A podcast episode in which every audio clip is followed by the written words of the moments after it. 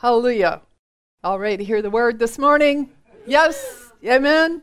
Well, I continue to be on my little journey of what the kingdom of heaven is like. Okay, so this morning, what I'm going to bring is called What the Kingdom of Heaven is Like.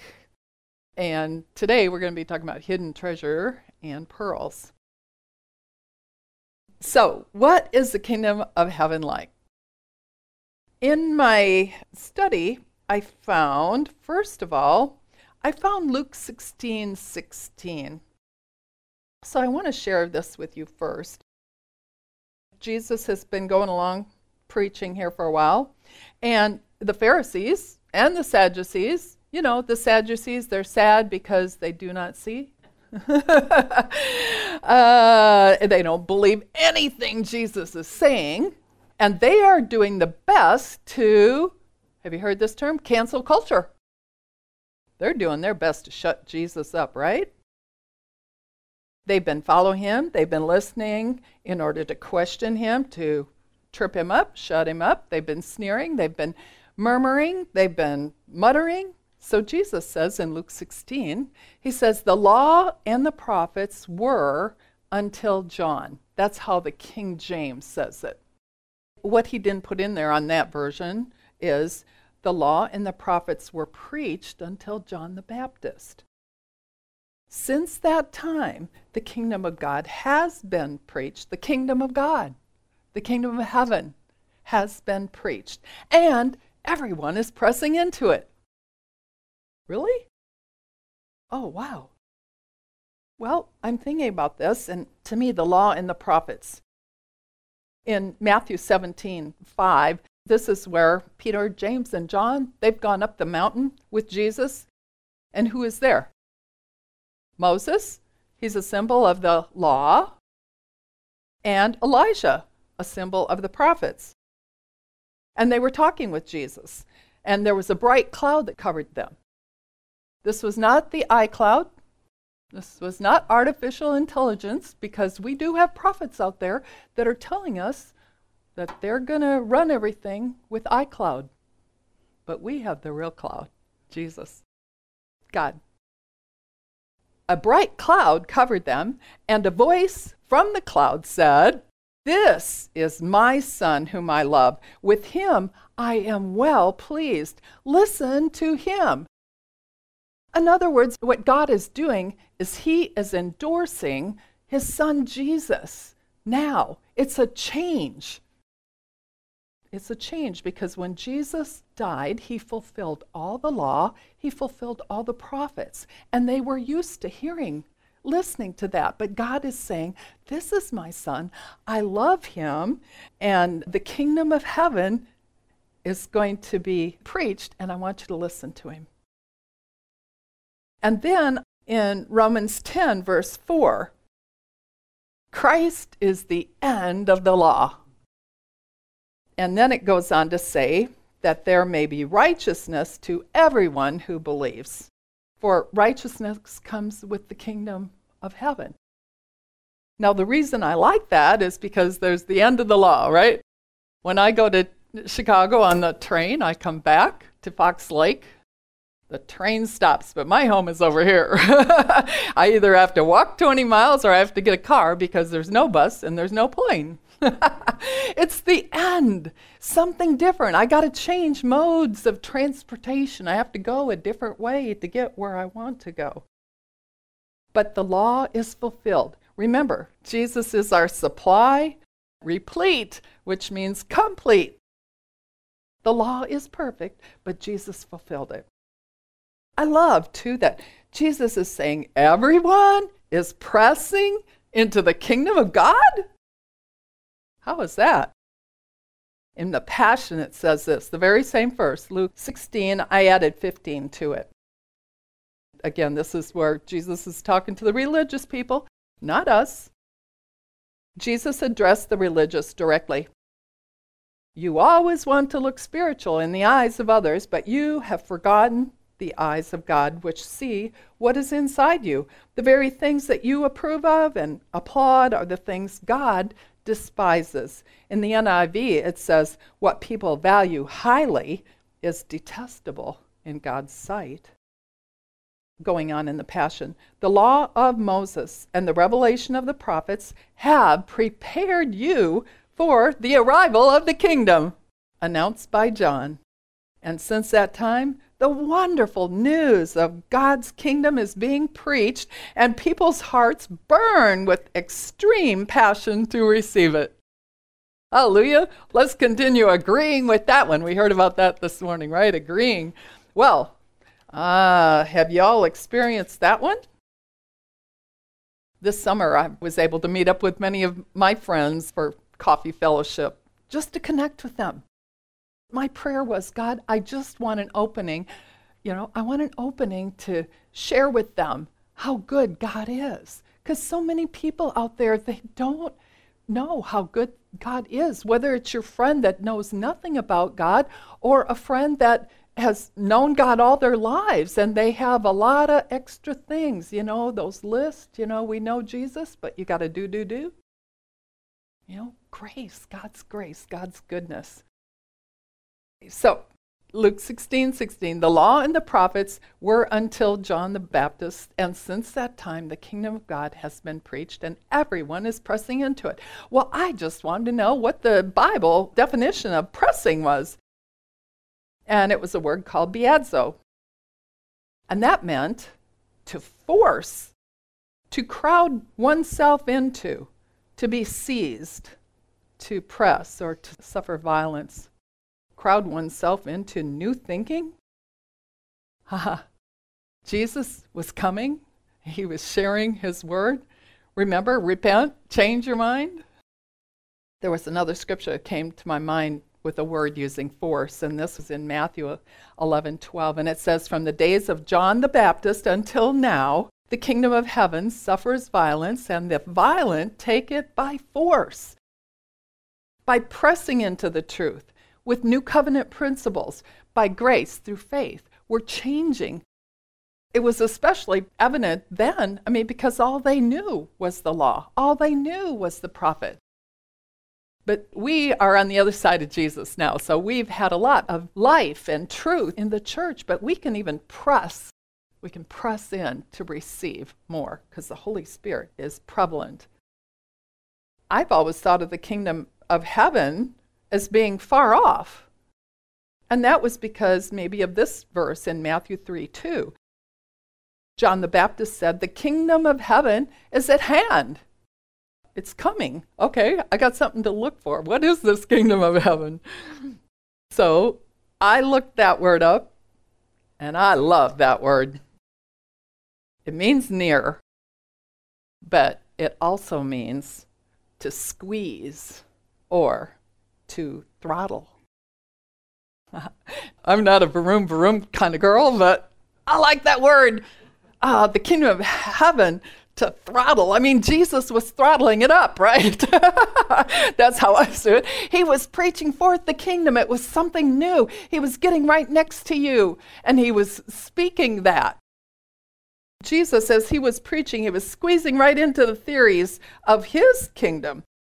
He was teaching something magnificent. He was preaching what his kingdom was all about. It was at hand because he was going to die for us, and then we would be going totally by what his principles were. I thought it was something we were uh, working our faith for at hand because he would die, he would fulfill the law, and he would provide us, his children, to live in this kingdom of heaven because we have the king in our hearts. Romans 10, it says, if we declare with our mouth that Jesus is Lord and believe in our hearts that God raised Jesus from the dead, we will be saved, right? And we are saved. We're saved by grace. We are accepted. We are favored in the beloved life of Jesus. So now we live under grace, the grace of our King Jesus not under law. We live in the kingdom of heaven of our King Jesus, who has come down from heaven. He has a totally different set of principles to live by. The thing is, I've been living more so in the kingdom, but I still had that mindset of the Old Testament sometimes. And that's what I felt like the Lord was press in, you know, change, tweak just a little bit, go here in faith. We can live in the now. Faith is now, right? Like Pastor Mark, oh, let's get rid of the frogs tomorrow. No, get rid of them now. now, faith is now. Our minds tend to put spiritual things in the future. But to live, to believe God's principles are for now. This is living by faith. Faith is now. I have healing now. No matter what I see or feel, now I am healed. Now I have all my needs supplied. Remember that word, replete? It's the same as fulfill. Jesus fulfilled the entire law and the prophets. He fulfilled it all for us. He supplies our every need now. We speak and we proclaim this faith, but our minds want to argue. well, the fact may be diabetes, but the truth is, I am healed by the stripes of Jesus. We have authority. We speak to our body. We are healed by the stripes of Jesus, His precious blood given for me and for you. We are new creations today. We're celebrating uh, 75 years, or maybe 50, or maybe 60, or maybe 70. It doesn't matter. We're new creations. It does not matter how old in physical years we are. We have the mind of Christ. We are made in the image of Jesus. And you know what? I've read about people that have gone to heaven and they come back, and you know what? They say everybody there is like 33. Woohoo! 33. We're young and vibrant and full of life, right? So I'm studying just from the chapter Matthew 13, because in chapter 13 it has eight. There happens to be eight of these kingdom of heaven is like. I don't worry, I'm only going to do two. However, I'm going to share with you all eight out of this particular chapter first. Number one, the parable of the sower. It says, when anyone hears the message of the kingdom, well, there were different results, but the best one was hearing and understanding the word because it produces a crop 30, 60, 100 fold what was sown. Number two, parable in this chapter alone, it says the kingdom of heaven is like a man. And this man sowed good seed in his field, but while everyone was sleeping, the enemy came along. He sowed the weeds, right? The man with the good seed and the weeds. He had a whole understanding of that. The third one was the kingdom of heaven is like a mustard seed. It might be tiny, but it's full of life, which a man took and planted in his field. Number four, the kingdom of heaven is like yeast that a woman took and mixed into 60 pounds of flour until it worked all through the dough. Number five, the kingdom of heaven is like treasure hidden in a field. When a man found it, he hid it again, and in his joy, he went and he sold all he had and he bought that field. Number six, the kingdom of heaven is like a merchant seeking beautiful pearls, who, when he had found one pearl of great price, he went and sold all that he had and he bought it. Number seven, the kingdom of heaven is like a net that was let down into the lake and it got all kinds of fishies.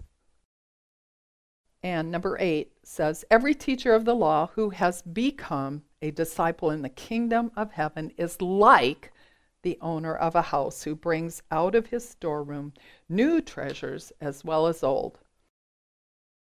All right, well, just in these eight parables, we have Jesus just talking to everybody, right? He was talking to a man. He was talking to anyone. He was talking to a woman with the yeast. He was talking to the fishermen about the nets. You know, he came and he just talked to normal, I don't know, but normal people, just you and me, the things that we do in life they sowed a lot of seed, the mustard seed.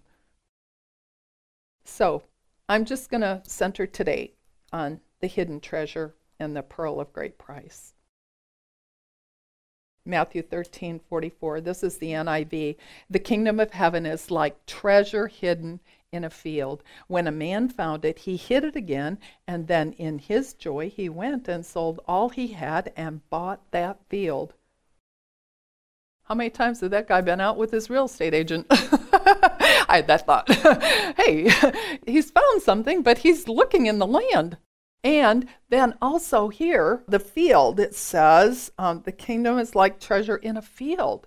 Well, in a previous parable, he told us what the field was. The field was the world, and the good seed was the people of the kingdom, and the weeds were the people of the evil one. Well, we are in the world, but we're not of it, right? the kingdom is like a treasure hidden. Everybody's treasure is different, but it is what is most precious to each and every one of us. So I just had to look up what does the Bible say treasure is. And when I went there, sure enough, it said a deposit, a wealth, a treasure. So, what is our treasure?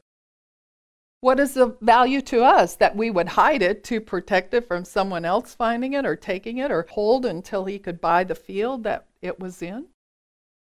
made me think about the shepherds going to worship Jesus. They were shepherds. The shepherds weren't rich, but what did they bring? They brought gold, frankincense, and myrrh. These are expensive, but they gave all for Jesus to worship Jesus. Uh, my little mind, I had to look up what a bar of gold, uh, an ounce gold bar was going for. Almost $2,000 today in 1980, a little while back, that same amount of gold was going for 850.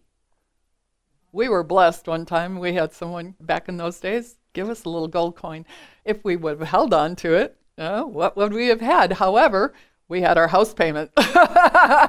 God provided again during those days. Oh my gosh, God was good. He is good. Um, but, you know, you do what you do. The man found treasure in the field of the world and he hid it to go sell all he had and to buy that field. He found something precious in that field. Did the real estate agent know what he found? he found that. In Luke 12, this is the Passion Version, 29 through 34. It says, Don't let worry enter your life. Live above the anxious cares about your personal needs. People everywhere seem to worry about making a living, but your Heavenly Father knows your every need and will take care of you. As you passionately seek His kingdom, above all else, He will supply your needs. So don't ever be afraid, dearest friends. Your loving Father joyously gives you His kingdom with all its promises. So now go and sell what you have and give to those in need. You will be making deposits in your account in heaven, an account that will never be taken from you. Your gifts will become a secure and unfailing treasure deposited in heaven forever. Where you deposit your treasure, that is where your thoughts will turn to, and your heart will long to be there too. Or it says, For where your treasure is, there your heart is also. Our treasure is in Jesus, not in our possessions, right? So I got to thinking just a minute about rich men in the Word. In Mark 10, 17 through 22, you know, there was the rich man that he liked those earthly treasures and he came to Jesus one day. He ran up to him, he fell on his knees before him and said, Good teacher, what must I do to enter eternal life? And Jesus said, Why do you call me good? No one is good except God alone. You know the commandments you shall not murder. Sh-. He went on, Jesus shared all that. The young man said, Teacher, all these things I have kept since I was a boy. I've done the works of the Old Testament requirements, right? But where's the love? You can do all the rules, but where's the love? What I loved about this particular one, why I picked Mark 10, I had never seen this. I just love this. And Jesus looked at this rich man and he loved him. It says he loved him and he said, You lack one thing. Go sell what you have and give to the poor, and you will have treasure in heaven. Then come follow me. And at this, the man's face fell and he went away sad because he did have great wealth. Jesus just wants us to seek Him first. Seek first the kingdom. Jesus wants us to love Him most. This man's problem was trusting in himself, trusting in his possessions. You want to be perfect? Go sell, and you will have treasure in heaven. Sell out all and then come follow me. As with treasure in the field, the man that realized this treasure, it had value. He went away and he came back to buy the whole field. Now, some people have different treasures in their field. what kind of soil is it, right? I mean, hey, there's gold hid. There's might be sand, there might be cranberries up here, rich soil, there might be mushrooms. Everybody maybe has a different treasure, but this man found value in the treasure that he found, and that was Jesus' point. There's value there. God wants us to have all our needs. He is our supplier, and He does it abundantly. As we seek first the kingdom of God and His righteousness, He supplies all of our needs. Okay, well, there's that rich man, but that doesn't mean that there weren't good rich men. Now, I take you one more place then. Remember the rich man of Arimathea? This man's name was Joseph, and I looked that up, meaning to add. It says he was a disciple of Jesus. And I also liked what it said about him in Mark 15. I didn't put it up here. It says that Joseph of Arimathea, he was a prominent council member who was himself waiting for the kingdom of God. Now, it'll tell us a little bit more here in John 19, which I have for you in the New King James again today, 38 through 40. After this, Joseph of Arimathea, being a disciple of Jesus, but secretly, for fear of the Jews, so he must have been a council member. you know, for fear of the Jews, he asked Pilate that he might take away the body of Jesus, and Pilate gave him permission. So he came and he took the body of Jesus, and there was Nicodemus, who at first came to Jesus by night. Well, he came also with Joseph, bringing a mixture of myrrh and aloes, about a hundred pounds. And then they took the body of Jesus and they bound it in strips of linen with the spices, as the custom of the Jews was to bury. A hundred pounds? At that time, all they did is five pounds of spices. These guys are rich. It says they're rich men. The normal amount of spices was five pounds. Can you imagine them trucking their hundred pounds of spices? They love Jesus. God does not want us poor. He wants for us to take from Him. He wants us to put Him first. In Colossians 2, verses 2 and 3, this is the NIV, Paul is telling the Colossians, now we're still studying about treasures, okay, just so you don't lose me because I went from the rich man, I'm going back to treasures now.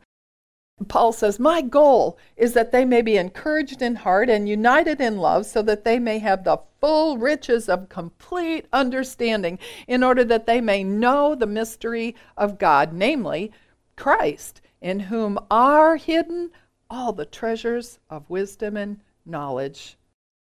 Now that is treasure, treasure in Jesus. It says, We have the Spirit of God leading us and talking to us. It does not matter what age we are. We are new creations. We hear our Father's voice. He makes us rich, and that rich is very different than the rich of the world. Still on hidden treasure, Proverbs 2. This talks a little bit about the hidden treasure and this is verse 1 starts out my son if you accept my words and store up my commands within you turning your ear to wisdom applying your heart to understanding indeed if you call out for insight and cry aloud for understanding and if you look for it as for silver and search for it as for hidden treasure then you will understand the fear of the lord and find the knowledge of god. Hidden treasure is the kingdom of heaven in the field. The field is not cheap.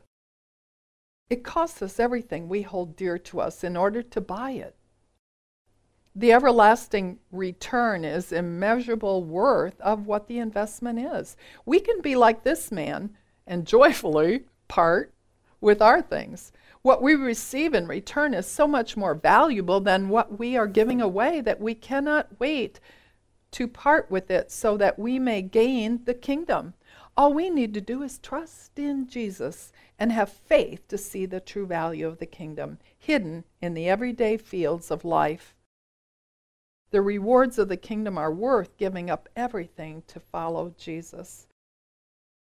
Now, in his example, when the man found it, he hid his treasure and then, in his joy, went and sold all he had and bought that field. In his joy, sold all. He knew the value of the land, but finding this treasure on this property would make it exponentially far more valuable. So much so, he was joyfully willing to sell what he had to acquire all that was in this property, to acquire the treasure whatever the amount of the property, whether it be the zero lot line or the million acres, to buy that land, to own, to possess it, to have a right to it. The treasure added value and worth to it. And to know that you are acquiring the kingdom of heaven with the king? To give up all that you have now? To receive a much more valuable and precious treasure joyfully? But remember that rich man that had his hope in his earthly possessions? He couldn't do it. His trust was in the things of earth. But our man in this parable went to sell all his worldly goods joyfully. Well, maybe it's just me, but I have found myself in later years attached to things. I used to test myself, you know. I'd be washing dishes and I can give up everything, Lord, but then you get more things. and then mama's gone, daddy's gone, and you get attached to these things. Or you promised your grandma you'd save her things for whatever. Well, I've changed my changed. When I give out things now, this is to bless you. You keep it as long as you want to. If you want to bless somebody else with it, go ahead. You do with it what you desire. You're not bound to me. Ultimately, they're all just worldly things. Anyway, but our man, in his joy, he went and sold all to purchase the land with the hidden treasure in Hebrews 12, verses 1 and 2, it says, Let us run with perseverance the race marked out for us, fixing our eyes on Jesus, the pioneer and the perfecter of our faith. For the joy set before him, he endured the cross for us. He did it joyfully. He laid down his life for each one of us, scorning its shame, and he sat down at the right hand of the throne of God. What love! He bought the field to purchase us. Jesus came to earth. With his blood, he purchased the world with us as his treasure, his hidden treasure. We are valuable to him. We were worth it to him. God loves us so much that he gave his only begotten Son to pay the price to purchase us as his own. In Matthew 13, verse 45 through 46, it says, Again, the kingdom of heaven is like a merchant seeking beautiful pearls, who, when he had found one pearl of great price, he went and sold all he had and bought it. So the verse starts with again Jesus is patient with us. he has many examples. If we don't get it the first time, he'll keep telling us something if he's trying to get it to us. Now, I just had to go and look up what a merchant was. The people in that day, they knew what a merchant was. I mean, we have them all around, right? A merchant is a tradesman. And I, when I looked it up again, it said a wholesale merchant. Well, who doesn't like to buy low and sell high, right?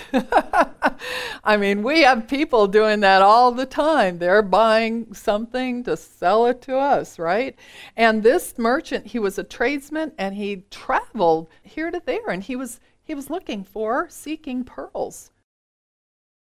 And what I understood was wherever Jesus was at that particular time, it was a crossroads.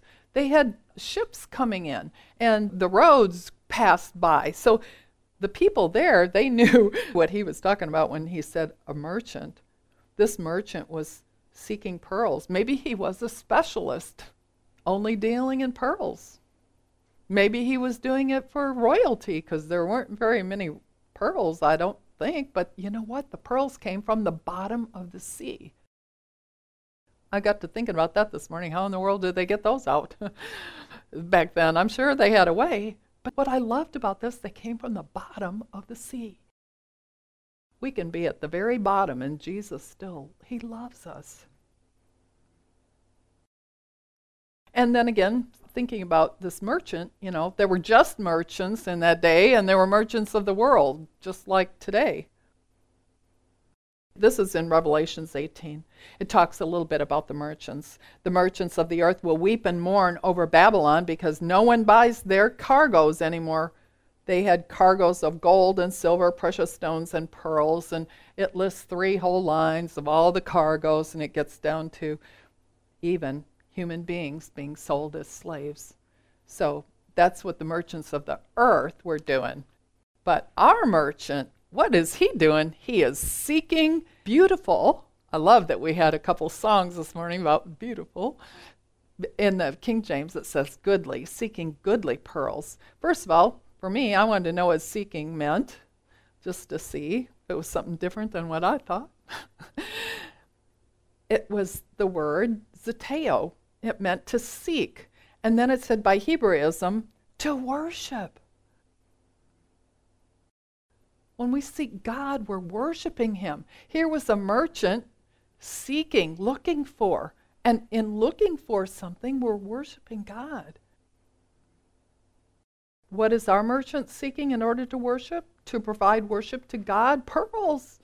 Pearls. And then it says goodly pearls. Well, I had to look up that word, and that word meant kalos. And what did goodly mean? Beautiful. That is valuable or virtuous, worthy. Now, just a little bit about natural pearls. Unlike other gems, pearls are produced by a living organism, an oyster, and as the result of an injury, it usually begins forming around a grain of sand or an egg of some parasite that has invaded the oyster. And what does the oyster do? But he protects itself by layering the irritant with nacre, or what is called mother of pearl, until it forms an object of great beauty. The bigger the injury, the bigger the secretion of this nacre, and the oyster keeps giving its life to the foreign object by covering it with this secretion. The offending particle actually becomes a gem of great worth. Because of the nacre, the mother of pearl substance, the oysters have all the colors of the rainbow in them, a promise of our God at the bottom of the sea. in other words, no matter how far down we are, God still loves us. He still has all his promises for each one of us. Jesus loves us in spite of the fact we might be likened to an irritant in God's creation because of the sin nature of Adam in us. But we are covered by the blood of Jesus, and we become a thing of beauty. We're clothed with the righteousness of Him who bought us. This pearl of great price is us, is the church that was born out of the death and resurrection of Jesus Christ. And this includes you and me pearls. Had to go look that one up too. Margaros, a pearl oyster. Are there some scriptures in the Word that talk about pearls? Matthew 7 6 in the NIV says this Do not give dogs what is sacred, do not throw your pearls to the pigs. If you do, they may trample them under their feet and turn and tear you to pieces. In other words, they do not appreciate the word or value it. Don't throw your pearls. God gives us precious things. I'm not saying don't open it up and share, but be led by the Holy Spirit because some people, you know, it's kind of like fishing. You got to know what kind of bait because different fish like different bait. So then I'm thinking about pearls, and there were only a couple other places where pearls were mentioned in the Word. Both of these that I'm going to share are out of Revelations. In Revelation 17, this is 3 through 5, this is a short description of the prostitute Babylon. She was dressed in purple, scarlet, she was glittering in gold, precious stones, and pearls. She held a golden cup in her hand. She was filled with abominable things and the filth of her adulteries.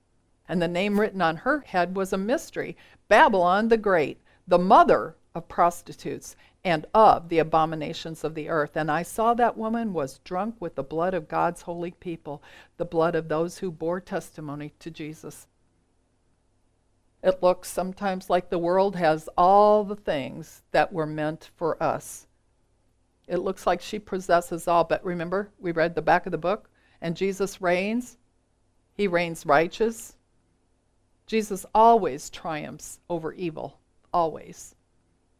So, going a little bit further in Revelations 21, it talks about the beauty, to me, the beauty of the pearls, the kingdom of heaven, the bride of the Lamb, the new Jerusalem. I have it here, but if you just want to close your eyes and, and see this, I'm just going to go ahead and read it. This is 9 to 27, and this is about the New Jerusalem, how beautiful it is. One of the seven angels came and said to me, Come, I will show you the bride, the wife of the Lamb. And he carried me away in the Spirit to a mountain great and high and showed me the holy city, Jerusalem, coming down out of heaven from God it shone with the glory of God, and its brilliance was like that of a very precious jewel, like jasper. It was clear as crystal. It had a great high wall with 12 gates, and with 12 angels at the gates. And on the gates were written the names of the 12 tribes of Israel. There were three gates on the east, three on the north, three on the south, three on the west, and the wall of the city had 12 foundations, and on them were the names of the 12 apostles of the Lamb, Jesus. The angel who talked with me had a measuring rod of gold to measure the city, its gates and its walls. The city was laid out like a square. It was as long as it is wide. He measured the city with the rod and found it to be 12,000 stadia in length and as wide and high as it is long. And the angel measured the wall using human measurement, and it was a 144 cubits thick. The wall was made of jasper, and the city of pure gold, as pure as glass. The fountains of the city walls were decorated with every kind of precious stone. The first was jasper, the second foundation was sapphire, the third agate, the fourth emerald green, the fifth onyx, the sixth ruby red, the seventh chrysolite, the eighth beryl, the ninth topaz, the tenth turquoise, the eleventh jacinth, and the twelfth amethyst purple. The twelve gates were 12 pearls. I mean, this thing is huge. And his description is a gate, it's a huge pearl. How beautiful. And each gate was made of a single pearl. The great street of the city was of gold, as pure as transparent glass.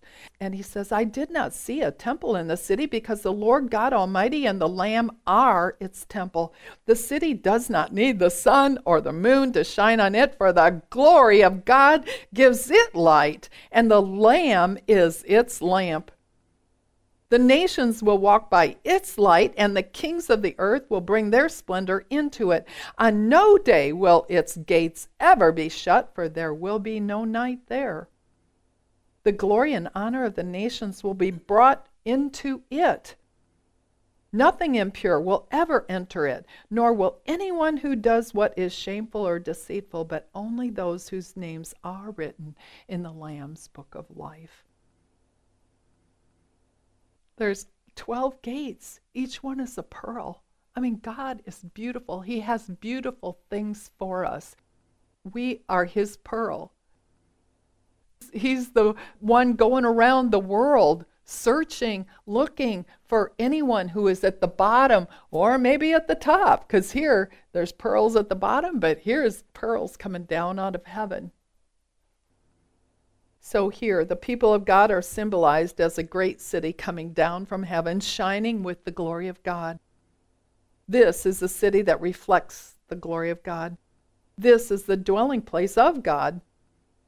The 12 gates, again, are the 12 pearls, and the street was the city that was made of pure gold, transparent as glass. Everything is perfect. There is nothing marred in this city. The holy people of God are with the Lord in perfect fellowship where there is nothing evil. That's a picture of pearls of the kingdom of heaven, of the new Jerusalem. So again, our scripture is the kingdom of heaven is like a merchant seeking beautiful pearls, who, when he had found, in other words, he was seeking, he was looking, when he found one pearl of great price, he went and sold all that he had and bought it. The hidden treasure could have been a variety of items, like in the parable before, but here it's specified one, and it's a pearl specially formed, beautifully formed at the bottom of the sea. It says this pearl, one pearl, was of great price. What is great price meaning? I had to look that up. Polutomos. and what does that mean? A pearl of great price? It means it was extremely valuable. It was very costly. It was of great price to our Father God. So, the only other place in the Bible that was that same word of great price was in John 12:3. This is the word. It's where Mary took a pound of very costly oil, the oil of spikenard, and she anointed the feet of Jesus and wiped his feet with her hair. And the house was filled with the fragrance of the oil. She gave what she valued for Jesus. She gave all says she gave a pint of oil. Just again for my little brain, I had to look this up last night, just in case it was just their best olive oil. That was a dollar an ounce.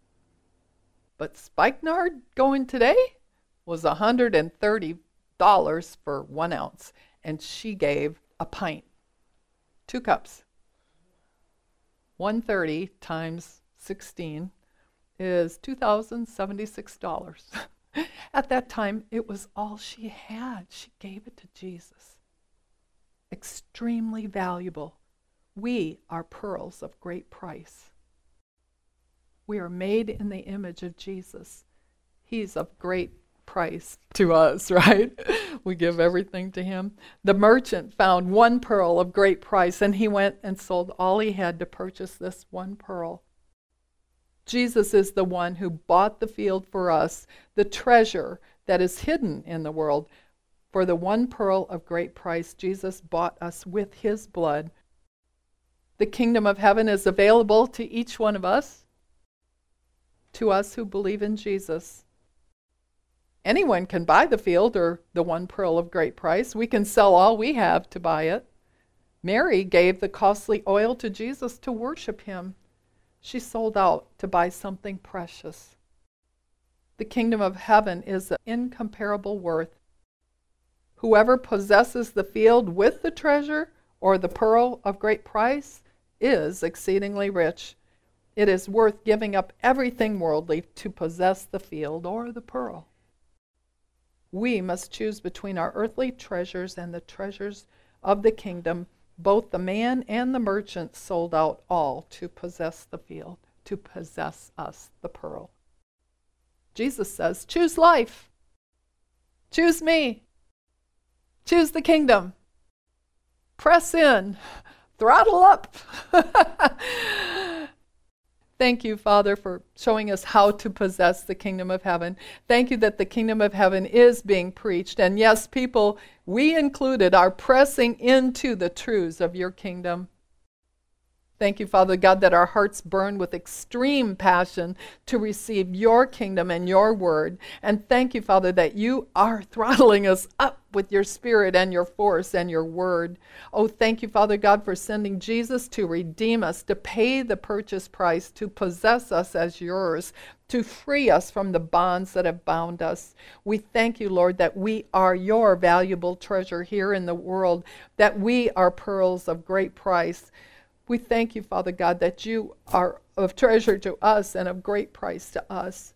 Thank you, Father, that we treasure and value your Son, Jesus, here on earth, that we continue to seek him and to worship him. Oh Lord, may we have the full measure of joy within us. Thank you, Jesus, You have given us your word. Thank you, Father, for your protection for us because the world hates us because we are not of the world any more than you are not of the world. Jesus, your prayer for us was not to take us out of the world, but that you would protect us from the evil one. May the God of hope fill us with all joy, with all peace, as we trust in him, so that we may overflow with hope by the power of the Holy Spirit. In Jesus' name we pray. Amen. This is Mark Testerman, Senior Pastor of Triumphant Grace Ministries. I want to say thank you for listening to the finished work gospel of Jesus Christ. I pray that the good news found throughout the message has richly encouraged you in the love of the Father. Friends, this podcast is supported by the generous financial support of its listeners. And if today's message has ministered to you, then would you consider a gift that ministers back to us? You can text the word GIVE, G-I-V-E, to 833-632-1315, or you can visit triumphantgrace.com and donate through PayPal or credit card. The cornerstone scripture for Triumphant Grace Ministries is found in Hebrews chapter 10 and verse 14. For by one sacrifice he has made perfect forever those who are being made holy. Great grace, such grace, triumphant grace to you. God bless you.